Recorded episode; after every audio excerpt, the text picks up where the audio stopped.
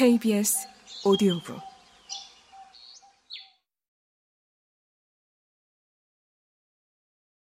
시간이라는 음악의 춤. 2017년 12월. 지난 가을 나는 20세기를 살았던 이들의 흥망성쇠를 담은 앤서니 파월의 12권짜리 대작 소설 시간이라는 음악의 춤을 읽기 시작했다. 나는 아주 느긋한 무언가, 역사의 흐름을 대단히 멀리서 관조한 무언가를 통해 어쩌면 믿기 어려운 속도로 쌓여가는 요즘 뉴스에 대한 해독제를 얻고 싶었는지 모른다. 파월이 시간이라는 음악의 춤에 영감을 얻은 건 1945년 런던 월리스 컬렉션에서 본 리콜라 푸생의 동명의 작품에서였다. 그는 책의 첫 장에 그 감상을 남겼다. 바깥을 향해 서서 손을 맞잡고 복잡한 춤을 추는 사계절의 신들처럼 우리 인간은 느리고 세심하면서도 때론 약간 엉성하게 스텝을 밟으며 구체적인 발전을 이루기도 의미 없는 회전에 접어들기도 한다. 그 사이 함께 춤을 추던 동지들은 사라졌다, 다시 나타나며 장관의 패턴을 더한다. 그 안에서 우리는 선율을 선택할 수도 어쩌면 춤의 스텝을 조절할 수도 없다. 이러한 패턴과 무의미의 조합이 내가 파워를 좋아하는 이유다. 사람들은 그의 우월의식을 지적하지만 지게나 웅장한 저택은 거칠에에 불과하다.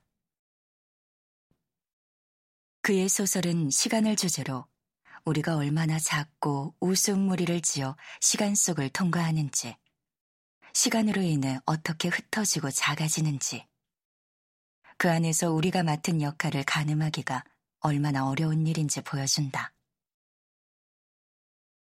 시간이라는 음악의 춤을 구성하는 소설들은 여느 소설과는 달리 회화적이고 표면과 빛을 다루며 허구의 그림과 실제 그림으로 채워져 있다.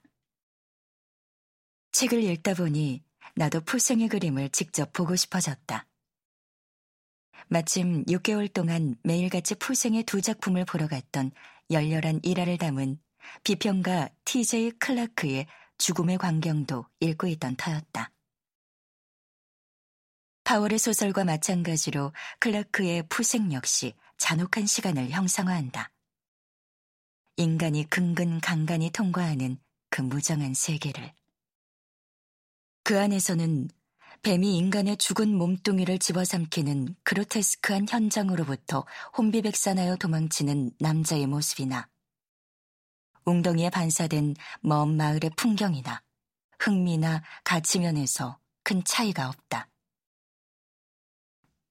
푸생의 시간이라는 음악의 춤은 여전히 월리스 컬렉션이 소장하고 있고 월리스 컬렉션은 여전히 맨체스터 광장에 있다.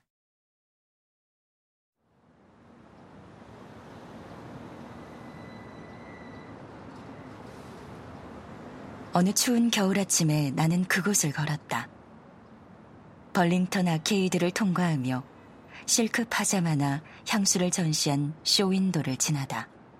오랫동안 알고 지내던 소설가와 마주쳤고, 우리는 세상에 나쁜 그림이란 게 존재하는지를 두고 짧은 대화를 나누었다.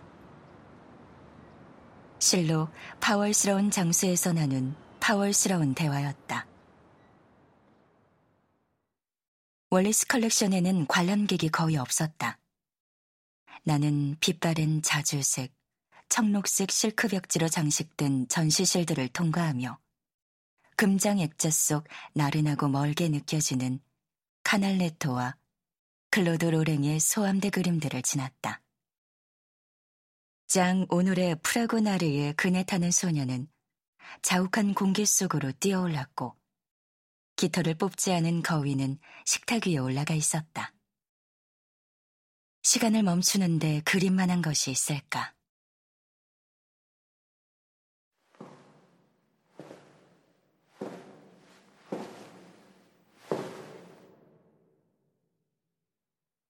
푸생의 작품은 전시실 맨 끝에 자리하고 있었다.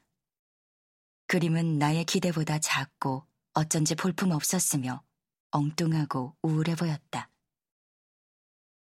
분홍빛 풍만한 가슴에 댄서넷과 부토 둘, 그리고 단단한 근육과 머리가 센 시간의 아버지와 정교한 하늘 풍경을 뚫고 달리는 아폴로 신의 전차. 과장되면서도 약간은 우스꽝스러운 탓에 극적인 분위기가 조성되는가 싶다가도 금세 차갑게 식었다. 그림 속 풍경은 천상의 축제와는 어울리지 않게 암울하고 절망적이었다.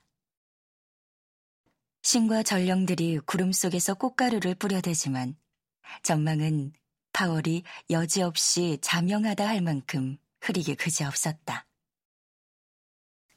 다음 날 아침 나는 친구인 셰넌이 쓴 화가 맥코너스의 부고 기사를 읽었다. 기사에서 셰넌은 머릿속에 이미지 하나가 선명히 떠오른다라고 적었다. 무리지어 같이 걷던 친구 하나가 회전문에 갇힌 것처럼 어떤 연유로 갑자기 멈춰섰는데도 다른 친구들은 할 일 없이 가던 길을 계속 간다. 그 글이 내게 시간이라는 음악의 춤에 담긴 참 의미를 일깨워 주었다.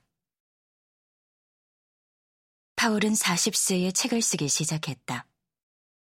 부승이 빙빙 도는 형상들을 화폭에 담은 나이와 같다. 마흔은 우리가 시간이 얼마나 이상한 것인지, 어떻게 반복되고 되돌아오는지, 여정의 동지들이 얼마나 매정하게 사라져 버리는지 깨닫는 나이이기도 하다. 움직여라. 움직여야 한다. 칭칭 감긴 발이 축축한 땅을 딛고 움직인다. 날은 흐리고 시간도 별로 없고 자작나무에는 빛의 파편이 하얗게 내린다.